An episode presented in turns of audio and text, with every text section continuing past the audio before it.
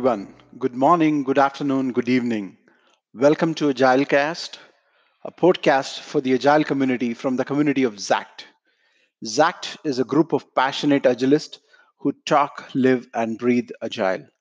One of our core values and passion is sharing of knowledge and giving back to the community. We organize the biggest Agile meetup in North India, and we also publish newsletters and a magazine titled Agile Quest. And last but not the least, we also publish a lot of blogs and papers and case studies. Of late, we fell in love with the format of podcasts and decided to come up with Agile Cast.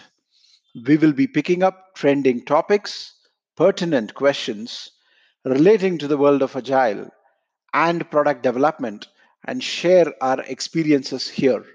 Agile Cast is an attempt to strengthen and enrich the community and try making Agile a ZACT science.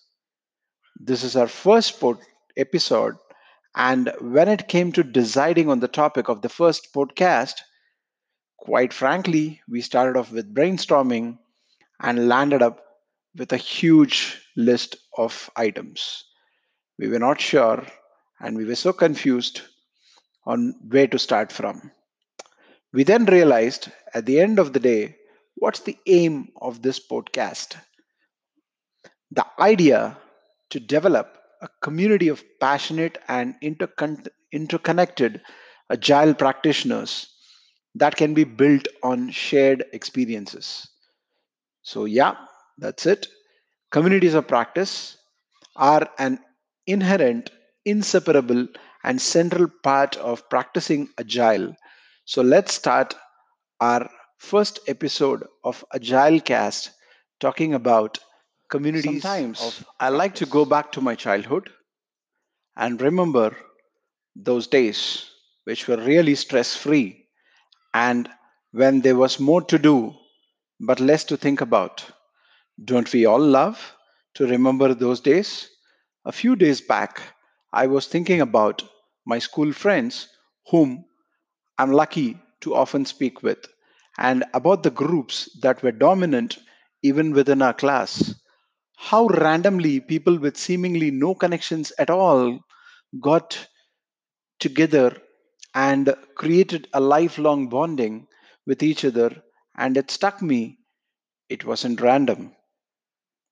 We have not connected by accidents, but by common interest. Let's look back into your lives right now. Think of those moments, your childhood memories, and try and answer some of the following questions. What are memories of the past that come to your mind when I talk about your childhood? Do you recognize and recollect some of your friends? What are common between you and them? Are you still connected with them? If you are, lucky you, feel blessed and have the gratitude for such continued relationships in your life. What makes your relationship with those bunch of people? What are the characteristics that brought you to the closest pact of friends that you built over a period of time? Did you all have something in common? Let's take a 15 seconds of silence here so that you can think of some answers to these questions.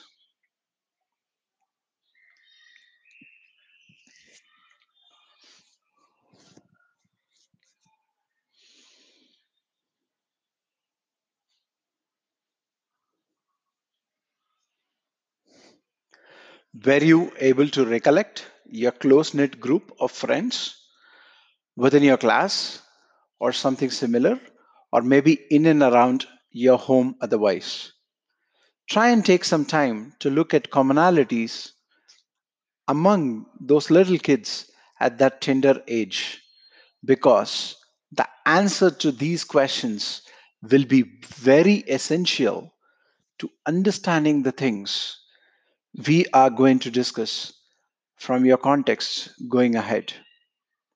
How were those groups or communities formed? When we Let us first understand what communities are in a technical sense. Communities can be defined as a group of people living in the same place or having a particular characteristics in common. A community of practice is a group of people who share a concern or a passion for something they do and learn how to build it better as they interact regularly. This definition reflects the fundamental social nature of human learning. A community of practice refers to groups of people who share the same passion or interest and gather together to practice collective learning. This gathering in today's context could be online between people who do not know each other or could be at a workplace, a religious place, a university, or a gym. Basically, communities of practice or COPs are applicable to all areas of life and, if harnessed properly, can lead to amazing results in the present times, we do not define a COP by location. Modern technology has enabled us to form online communities as well with people whom we do not even know or have met ever. But these communities can be formed solely on common interests and craft. LinkedIn groups or Reddit communities to, the, to a certain extent are good examples of online COPs. Passion and intensity with which people pursue their common interests are the only criteria. Let us understand and decipher COPs now. The concept of COPs was first proposed by cognitive anthropologist Jean and educational theorist Wenger in their book 1991 titled Situated Learning. Wenger then significantly expanded on the concept in, the, in his book in 1998 titled communities of practice. A very good real life example of communities of practice or COP is the COP for doctors.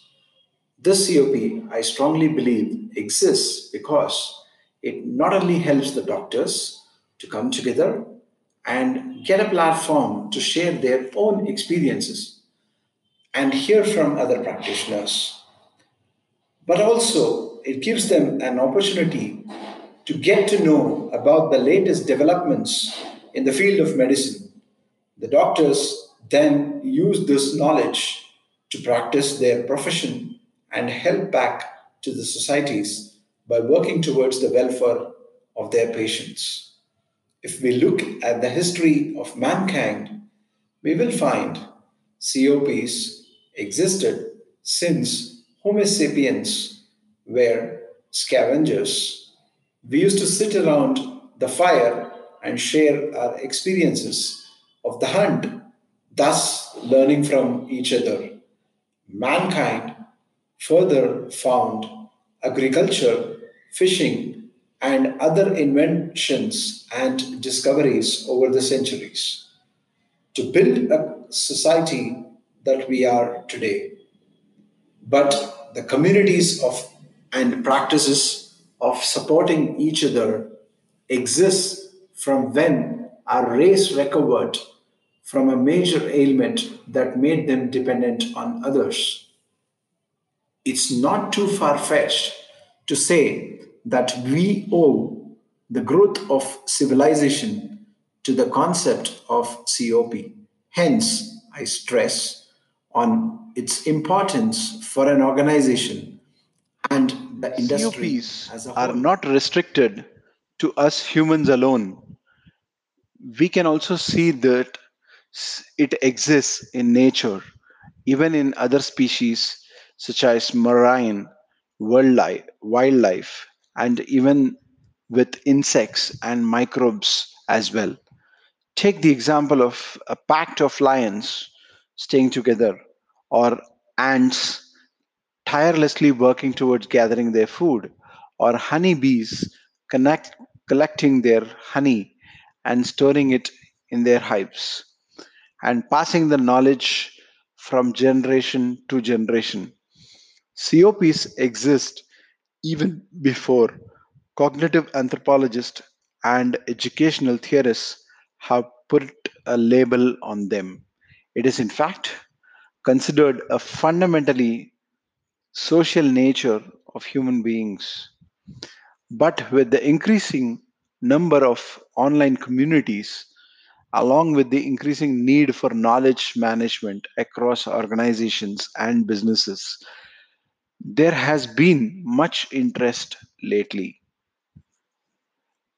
COPs can be defined in part as a process of social learning. It occurs when people collaborate over an extended period of time to share ideas and strategies and determine solutions.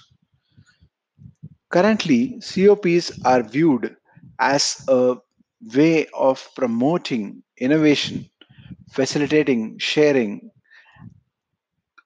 and transfer of knowledge, and improving processes.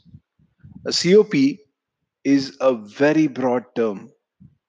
It can be used to refer to any group of people from academics who are in process of creating a new curriculum or students completing their science project to a group of engineers developing a new technology and a network of scientific researchers exploring novel However, it's important to remember that not all communities are considered COPs. For one to be considered as a COP, three characteristics are crucial domain, community, and practice. I repeat, it's domain, community, and practice. Domain. A community of practice is not simply a group of individuals or a network of connections. They must ha- share a common interest. In an organizational context, membership to a COP entitles a commitment to the domain. The commonality of interest could be based on their profession. Typically, in an IT company, it could be a COP for uh, developers, maybe even further specialized for Java developers, for uh, Microsoft developers, for database or Oracle developers, and things like that. And it could also be um, in other industry verticals, it could be something like uh, tech startup executives, community, bankers, professors, etc. Community, when you talk about the second characteristic, is about community. It's sharing a common interest is not enough A necessary component of COP is the regular interaction of the members. They have to engage in shared activities such as forums, seminars, reviews, experiments, etc. COP cultivates relationships that will help members grow and develop. Merely being a part of a team is not enough to be considered a COP. A group of technicians working from the same company is not considered a COP, although they share a common domain. Without engaging in activities such as promoting collective learning, these groups are simply called as teams or departments. In this book of Wenger, Communities of Practice, Wenger cited impressionist painters who occasionally meet with one another to discuss their painting styles. He notes that even though these people painted alone or have their individual painting careers and not in any way associated professionally, they interacted regularly, an important component of a community of practice. Third point practice. COPs are not just group of people with a common interest who meet regularly to discuss things and engage in various activities. The third and the most notable component of COP is that they have to be practitioners of their field. As the community evolves, members develop a shared repertoire of resources designed to facilitate learning and knowledge transfer. These resources could include stories, collaboration tools, and approaches to problem COPs solving. Utilize a variety of methods to develop their practice.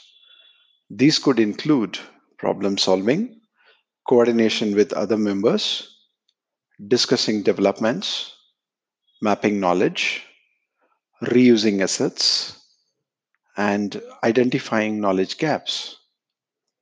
COP is currently applied in various organizational settings as an important tool for the promotion of best practices, spreading existing knowledge, and even the development of products and services. According to Wenger, learning is crucial to human identity and when individuals actively participate in the practices of social communities, they learn and develop skills. Furthermore, when they are motivated to become a central part of the community, they are much more willing to learn and share their knowledge. Whether it is through our profession or trade, working colleagues, organizations, or even leisure interests. Nearly every one of us is part of a COP, or maybe even more than one, sometimes unintentionally. The major purpose of COP is the generation of a newer or deeper level of knowledge through the activities and collaboration of let us now understand why we need to foster and inculcate COPs and how do they benefit an organization? COPs have long been used in health and educational field as an effective strategy for creating practice guidelines. In the business world, the roles of communities of practice is mainly observed in knowledge management framework. As knowledge management evolves, the need for an effective framework has been very apparent among organizations. Communities of practice can help probably in the following five ways. One, generate new lines of products or services. Two, spread best practices among employees. Three, solve problems. Four, develop professional skills. And five, help companies find and retain talent. Employee engagement perspective can be improved by working on retaining talent. Organizations use COPs to build a strong pact among its employees to help them have a sense of belonging and to effectively increase its chances of success as compared to its competitors. For example, a COP in the new organization would ease up adaptation stages for new joiners, serve as a mentor in understanding their role, most important of all, explain how their work is essential to the company and obtain a sense of belonging through the help of COPs. Projects with community backing are executed usually faster because employees have some sort of buy in in the COPs. Also help companies recruit and retain talent. COPs foster learning culture inside the organization, a culture of innovation and collective thinking. Culture of innovation. Companies are faced with so much pressure to generate new ideas from new product lines to marketing concepts. Thus, they are compelled to explore different methods to gain meaningful insights. To meet the ever changing demands of modern consumers, business, businesses understand the importance of innovation as an open and collaborative process. The emergence of online communities of practice enabled companies to generate innovative ideas by integrating customer insights and feedback in developing product and marketing concepts. Company sponsored communities have sprung, which did not allow only businesses to seek better connections with customers, but also help them strengthen their brand, increase loyalty, and raise brand awareness, apart from generating excitement among customers. Examples that I could quote are Nike, Dell, Adobe, among the tech giants that utilized communities of practice to build their brand and enhance customer engagement.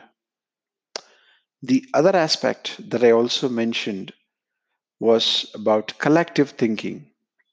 Thinking together has become the mantra for many organizations for improving processes, product lines, workflows, and more. Identifying best practices within a company is not easy for several reasons. I could probably quote top two of them that come to my mind. Firstly, there is a huge gap between what things look like in a manual and what things are in reality. And second, there is a major difference between what employees think they do and what they I'm now going to take you through two examples from the corporate world. A famous example of how COP can be used in sharing best practices is that of Xerox, customer service representatives. From the process perspective, customer service representatives needed to follow a certain steps to resolve various issues. For example, when the customer calls, the representative checks out the nearest help center, searches for the ways to fix the error, report the machine status, documents, and follows the instructions for fixing it. Surprisingly, when Julian Orr, who was then an anthropologist at Xerox Palo Alto's research center, compared what these customer service representatives actually do versus what they were supposed to do as per the manual or as per the book. He found out that the techies were more successful when they departed from formal processes.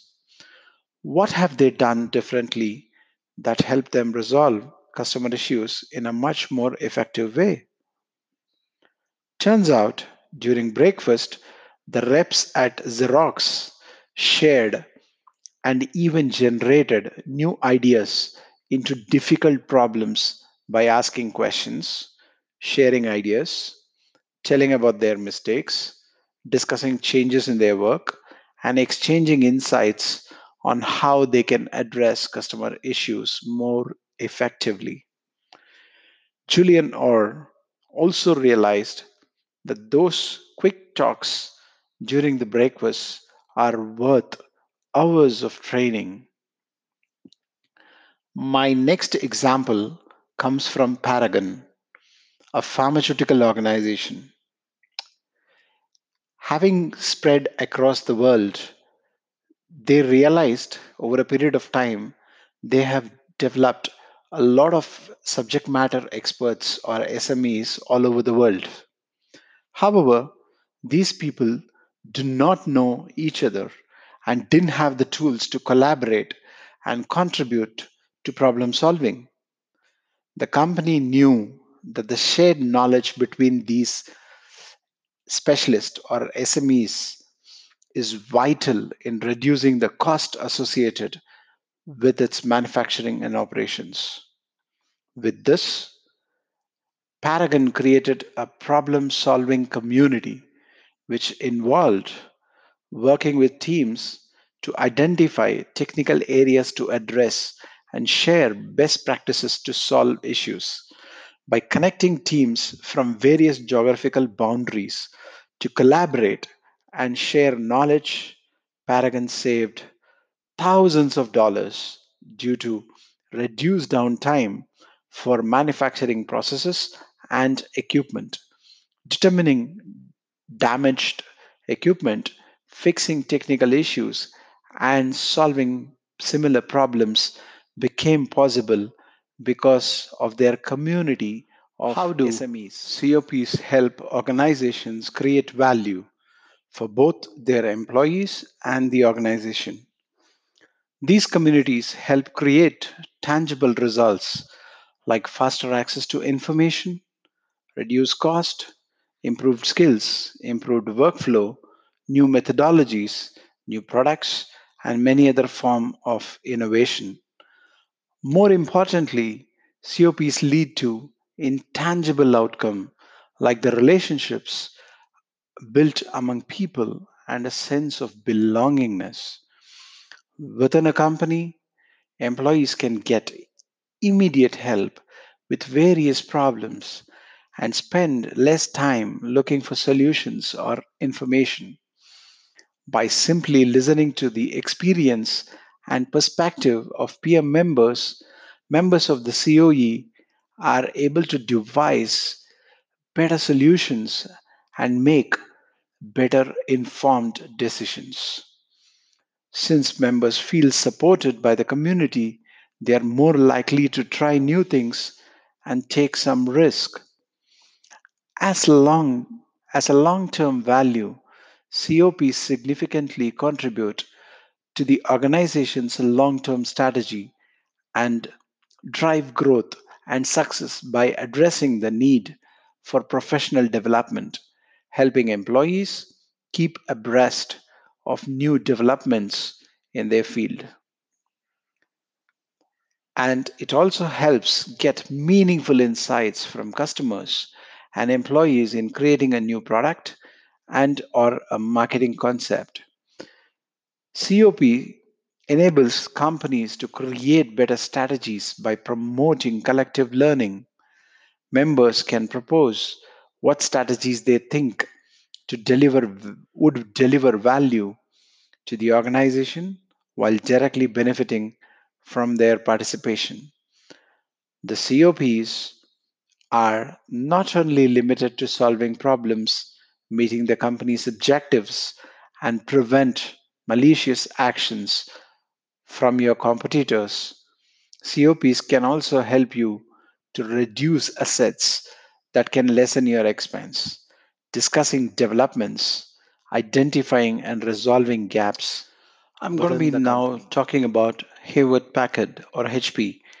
The COP at HP holds monthly teleconferences that aim to minimize downtime for customers, particularly in computers.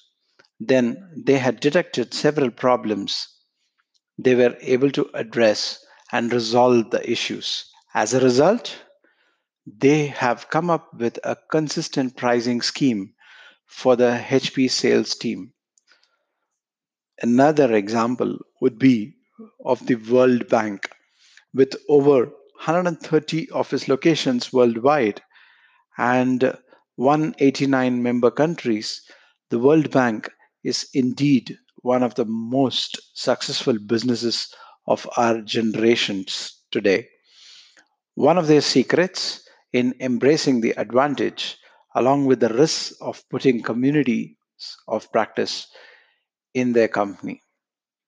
Wenger has stated that managers cannot manipulate the COP.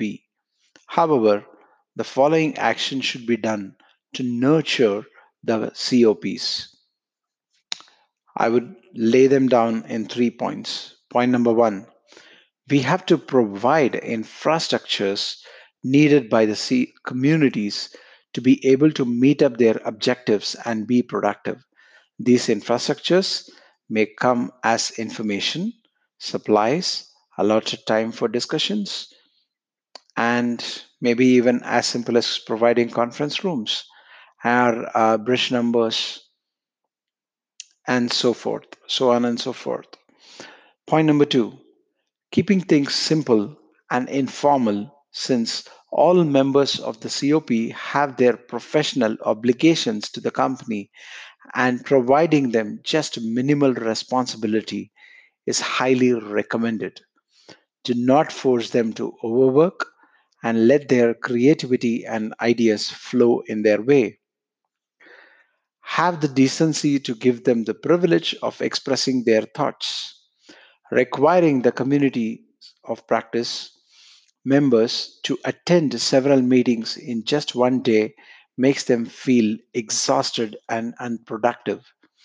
Appreciating and identifying the efforts of the members of communities of practice will motivate them. Remember the first reason you gathered them all and allow them to be part of the COP.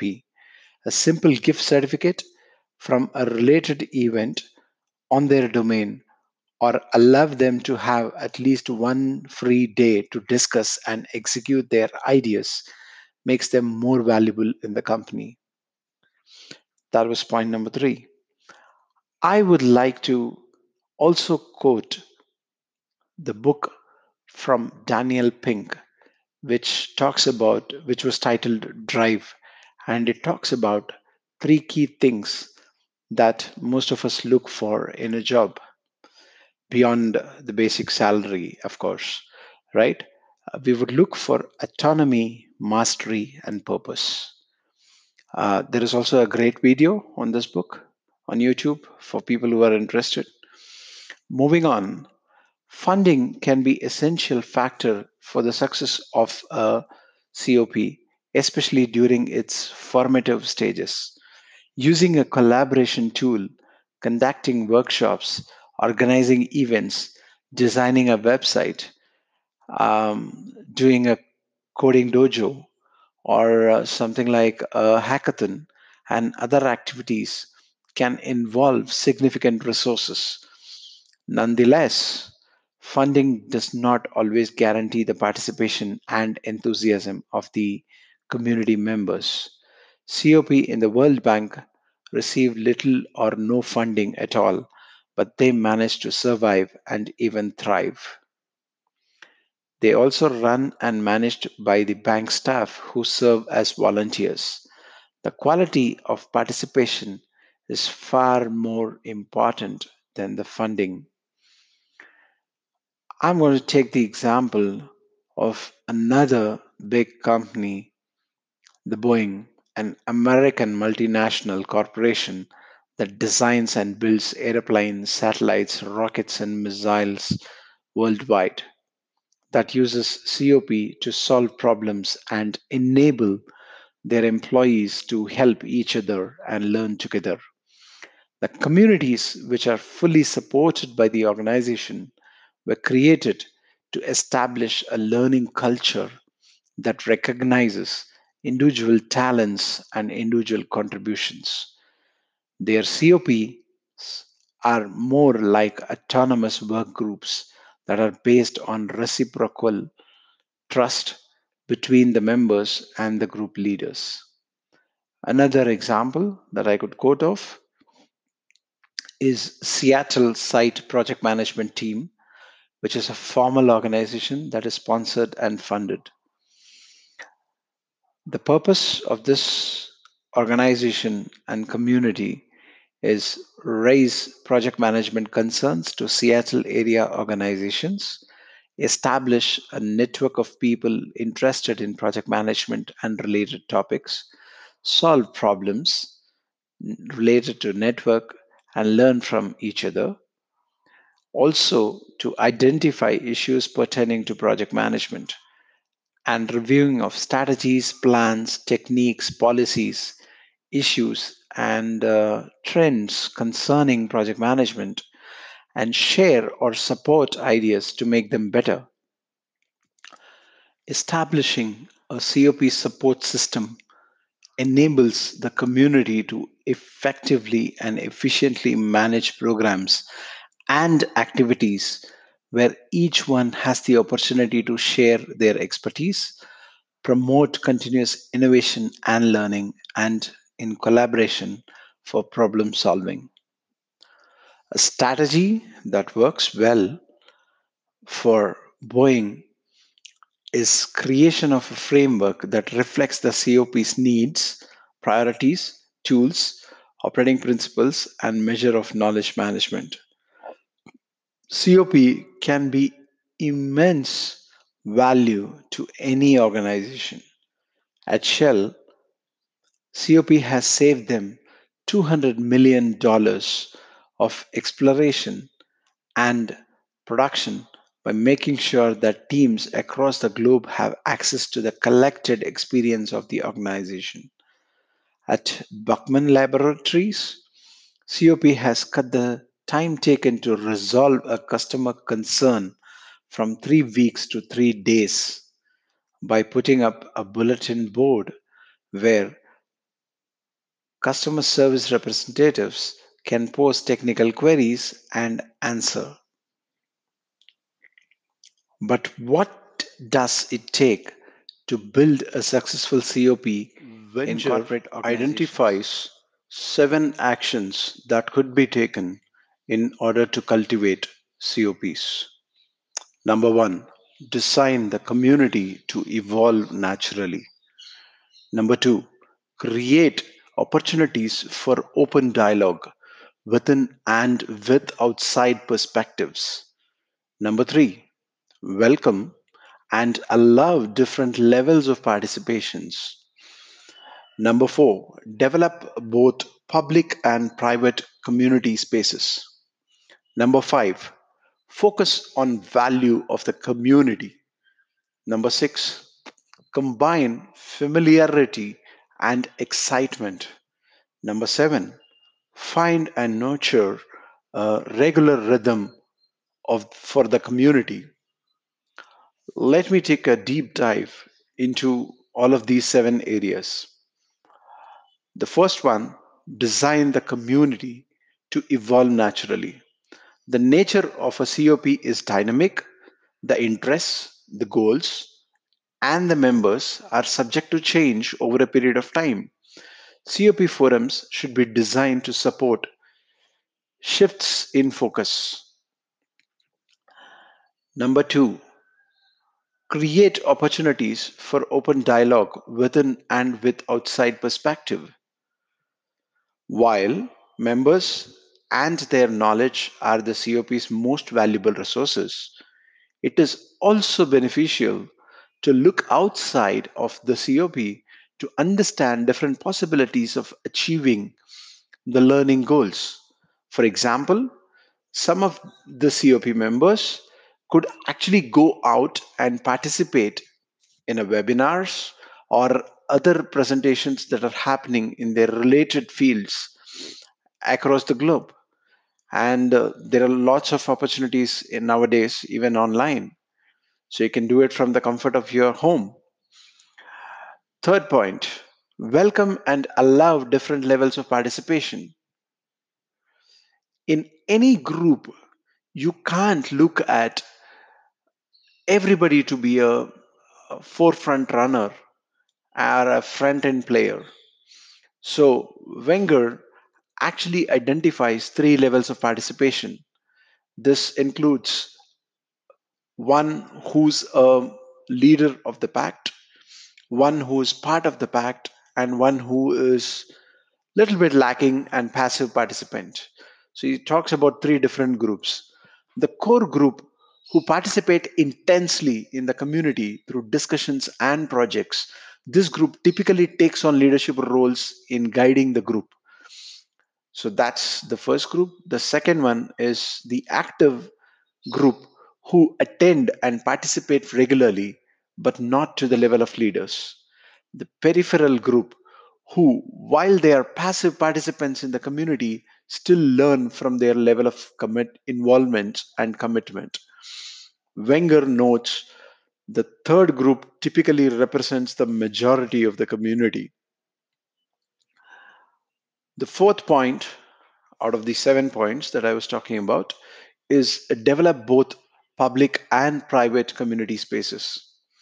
While COPs typically operate in public spaces where all members share, discuss, and explore ideas, they should also offer private exchanges.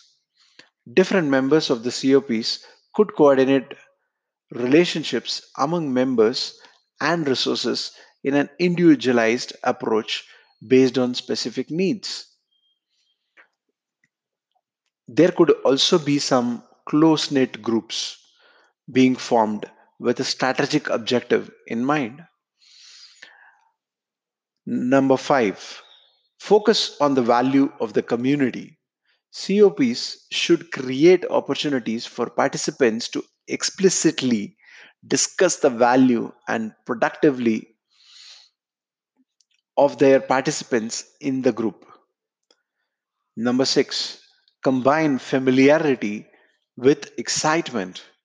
COPs should offer the expected learning opportunities as part of their structure and opportunities for the members to shape their learning experience together by brainstorming and examining the conventional and radical wisdom relating relating to their topic. Last but not the least, number seven, find and nurture a regular rhythm for the community. COPs should coordinate a thriving cycle of activities and events that allow for the members to regularly meet, reflect, and evolve. The rhythm or pace should maintain an anticipated level of engagement, so sustain the vibrance of the community, yet not be so fast paced that it becomes unweirdly and overwhelming in intensity. Now that we have seen these seven steps of uh, creating a cohesive or conducive environment for creating and incubating a COP, let's look at the steps to be taken for starting off a COP. There are seven steps that I would say are critical or important. The first one being defining goals and strategies. Second, culture fitting. Third, promoting the community values to members. Fourth, leading the community. Fifth, ensuring open communication. Sixth, managing knowledge. And seventh, establishing ways of working. The COP is not just an ordinary circle of friends or community group within the company that anyone can join for as long as admins allow them to be part of. Identifying what is the COP based on Wenger, a theorist, helps you prevent it from becoming a normal group on social media platforms.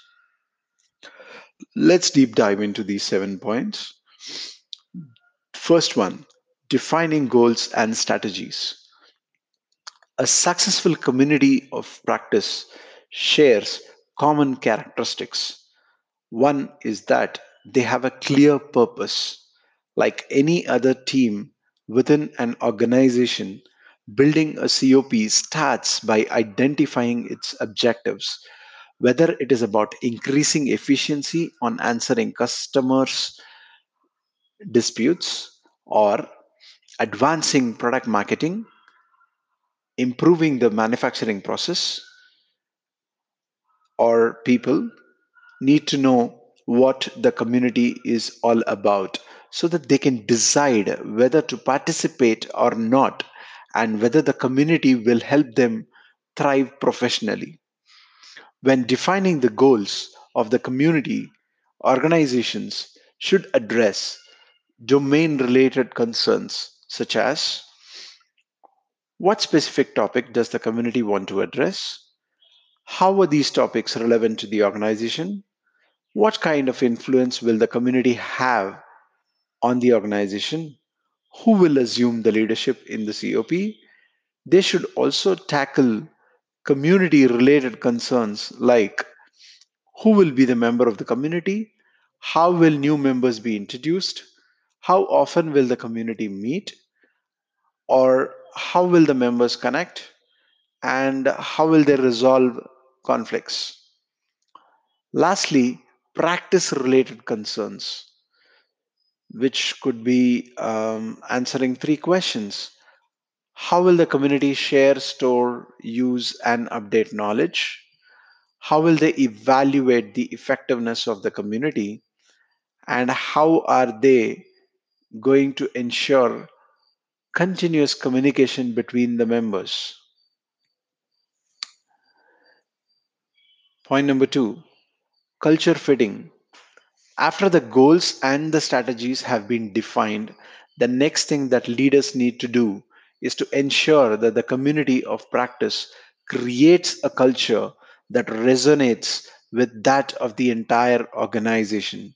While COPs have their own methodologies, ways of working together, and manners of communicating, the people that make the communities are still part of the organization.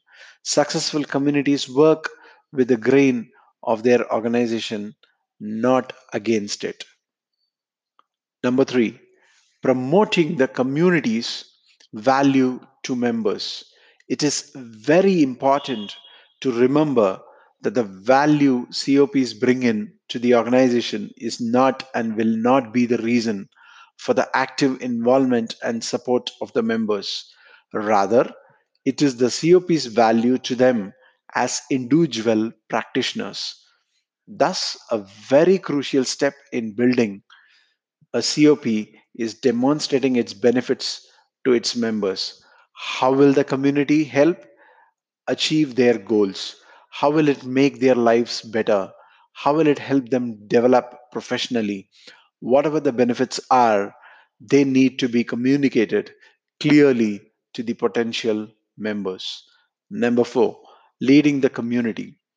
Even though the COPs have a natural free flowing nature of communication and working together, there has to be a strong leader who will encourage continued participation and involvement of the members.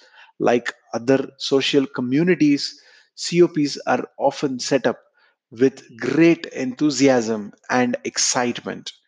But as time passes, things get a little less interesting for the members, and participation in the community of practice starts fading out. Community leaders have the most important role in the community. They are those who network within the community and find members and encourage members to participation by facilitating activities.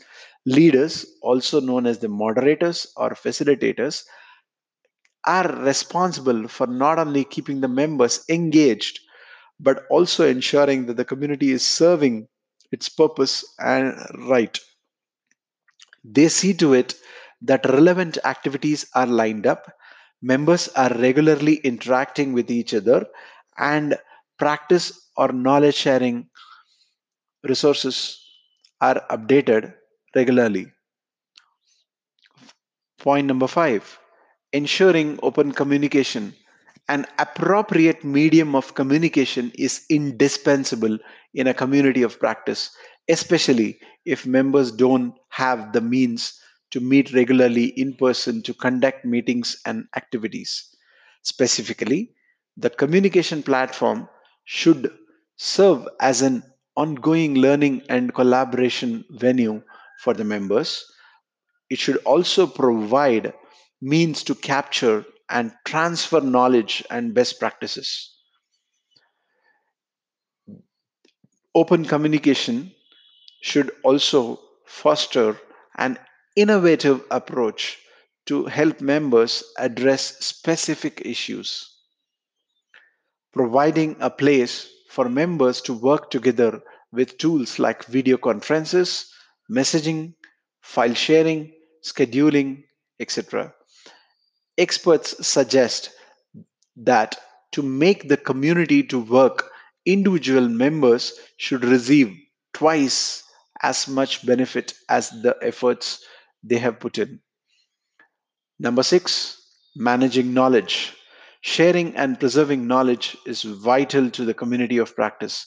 The way members learn is through storytelling based on real life ex- experience and examples.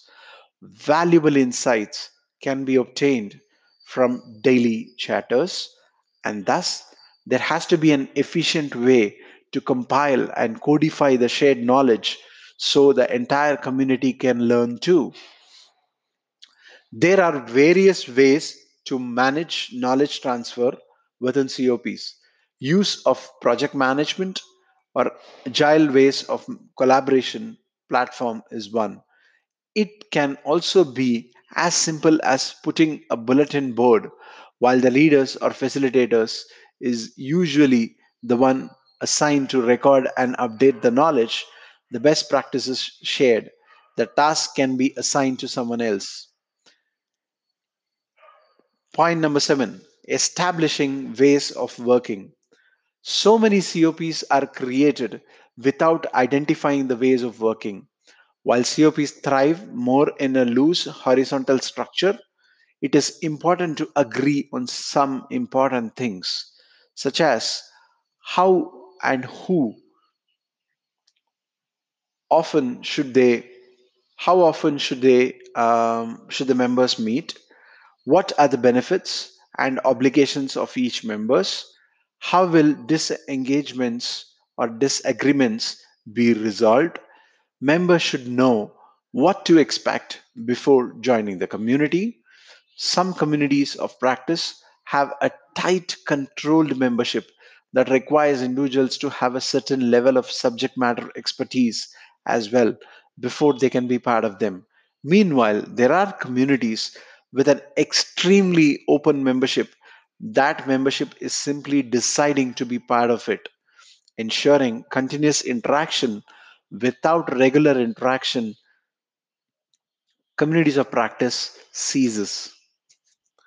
With the advent of digital technology, most communities often operate online. Members have access to knowledge whenever and wherever they need. Nonetheless, face to face interactions are still necessary. COPs thrive not only because of knowledge that members expect to gain, but also because of relationships they build. Communities of practice are undoubtedly great venues for knowledge sharing, but in order for COPs to succeed, they require a solid foundation. Furthermore, as the community develops, more facilitation support, any form of organization needs to get established, sustain, and grow. We have spoken about how to establish and create the bylaws and form a community of practice. Let's talk about how to sustain a community of practice and what are the five key points that we need to look at. Number one, determine its purpose. Number two, define membership. Number three, enable coordination and support. Number four, develop online and in person engagements. Number five, evaluate and measure. Let's understand these points. Determining its purpose. The first and foremost step in creating a community of practice is defining its purpose. In addition to knowledge sharing, many companies capitalize on COPs to solve specific problems, develop, validate, and disseminate best practices, and lastly, to innovate. Define memberships. Memberships may be drawn from specific department or from across teams. It can also include individuals from different organizations. As an example, CEOs from different startups could probably form a COP to have a collaborative growth strategy that they could discuss. Um, maybe specific to the industries or share inputs from different verticals, business verticals, so on and so forth. The scope and purpose of the community should be explained prior to inviting members so that they can decide whether the community is of any relevance to them. Identifying operating principles in addition to the scope and purpose defined by the leaders or executive. The community of practice needs to have its own specific goals, which can be determined by conducting a survey asking employees or team members about their personal goals and expectations. Develop online and in person engagements. Third, enable coordination and support. Each community of practice requires initial support and facilitation. A coordination or a coordinator will take care of determining venues for meeting, maintaining the communication platforms, and providing administrative support. Fourth point develop online and in person engagement, coming up with dynamic communities that promote interaction and networking between commu- its community members is critical to their success. Connections can happen in both real and virtual environment. Successful communities of practice participate in events whether online or offline to exchange tips, solve problems, explore new ideas, etc. Through these events, members can tangibly tangibly experience what it takes to be part of the community. Number 5, evaluate and measure. It's hard to tell whether a community of practice has been successful or not without facilitating an evaluation method, which could involve getting feedback from its members. The evaluation should include determining levels of participation of members, their attendance in the meetings, outputs achieved, uptake and usage of tools, member satisfaction. Let's also talk about closing of communities of practice. Uh, communities of practice may be closed when they are no longer serving their purpose or already achieved their purpose or have departed from their agreed goals. To formally close the community, members need to be consulted, informed about it, and if necessary, through meetings as well. Additionally, members contribute contributions should be recognized. Let me summarize what we have seen so Communities of practice are powerful learning frameworks. Modern organizations capitalize on them to facilitate the transfer of knowledge and best practices, involve techniques and strategies, innovate, promote professional development among its members, and develop new products and services. Unlike regular teams, business units, and work groups, COPs are driven by the members' innate desire to learn and develop their skills. In many cases, they're formed naturally out of lunch breaks or daily chatters, while individuals get to tell stories and their personal experiences in solving problems at work. COPs have immensely benefits to an organization. However, they have to be given the support in order for them to thrive. Primarily, COP needs to define their structure, goals and objectives, ways of working, membership and policies, operating principles, and means of collaboration. Leaders and executives have a key role in management of COPs. While funding is not always necessary, it can be helpful in providing the community with tools to facilitate the sharing of knowledge and best practices, such as using, using an LMS or a project management program and things like that. Additionally, the community must be culture fit within the organization. Furthermore, leaders and executives should ensure that members are actively participating in their community through virtual and face to face interactions. Members need to see the benefits that they can gain from being part of the community more than benefits that the organization will have. They don't need close monitoring as it can hinder the free flowing nature of interactions while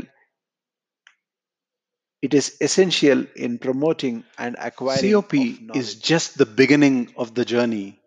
COP are great tools to facilitate the knowledge sharing and best practices in your company. But we think it's not enough.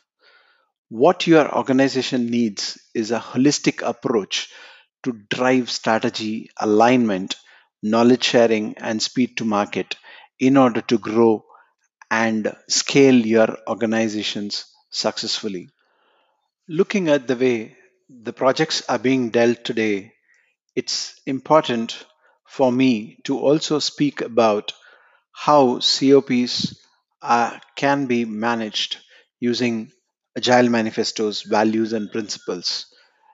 The first and the third value, which are individuals and interactions over process and tools, and customer collaboration over contract negotiation, basically highlights the importance of the interactions and the collaboration that you need to have not only as a team and as an organization but also with your associates and partners and your customers. Look at this scaled agile framework SAFe 5.0 the continuous learning culture competency has been described as a set of values and practices that encourages not only the individuals but also the enterprise as a whole to continually focus on increasing knowledge, competency, performance, and innovation.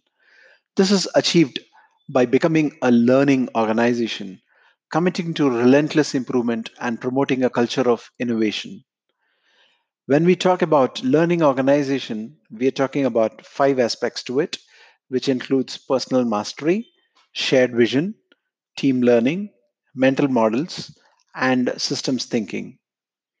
Relentless improvement is about plan, do, check, and adjust, and keep repeating this as cycles. Innovation culture is all about having innovative people who are having the time and space to do innovation. And uh, there is a lot of importance given to experimentation and feedback by using concepts like uh, design thinking or uh, Gemba, which also means um, go and see, and um, also with tools such as pivot without mercy or guilt and these innovation steps are being followed as an innovation riptide. Measuring the values of the success of COPs is very, very critical and important.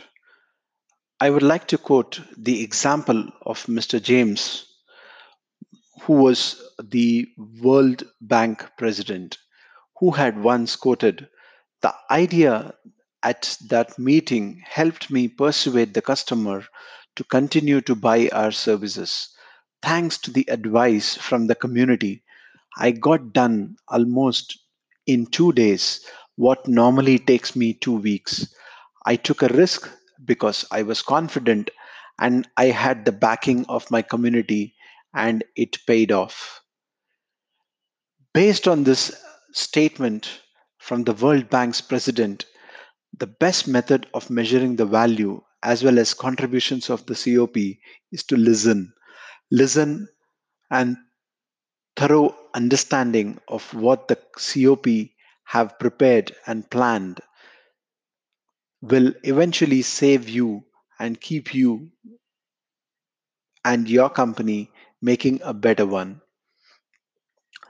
Learning organizations have structures that facilitate learning, such as boundaries, crossing, and openness, to establish these practices in a very simple and natural way. The organizational mastery blueprint is designed for product development organizations that understand that the world is ever changing and that learning and adaptation are critical if they are to maintain a competitive advantage. This product is also optimized for companies that require consistent alignment between their executive leadership and delivery teams, particularly companies that wished to build a coalition that drives change without disrupting the entire. So, this is it for today. This was our basic introduction to COPs. Of course, this topic is an ocean in itself, and it's difficult to cover over it in one episode. There is a lot of reading and research that will go on into this before we actually start practicing them at an enterprise level. But if you do have any questions or experiences to share, reach out to me or to Xebia or to this channel so that we can help you out.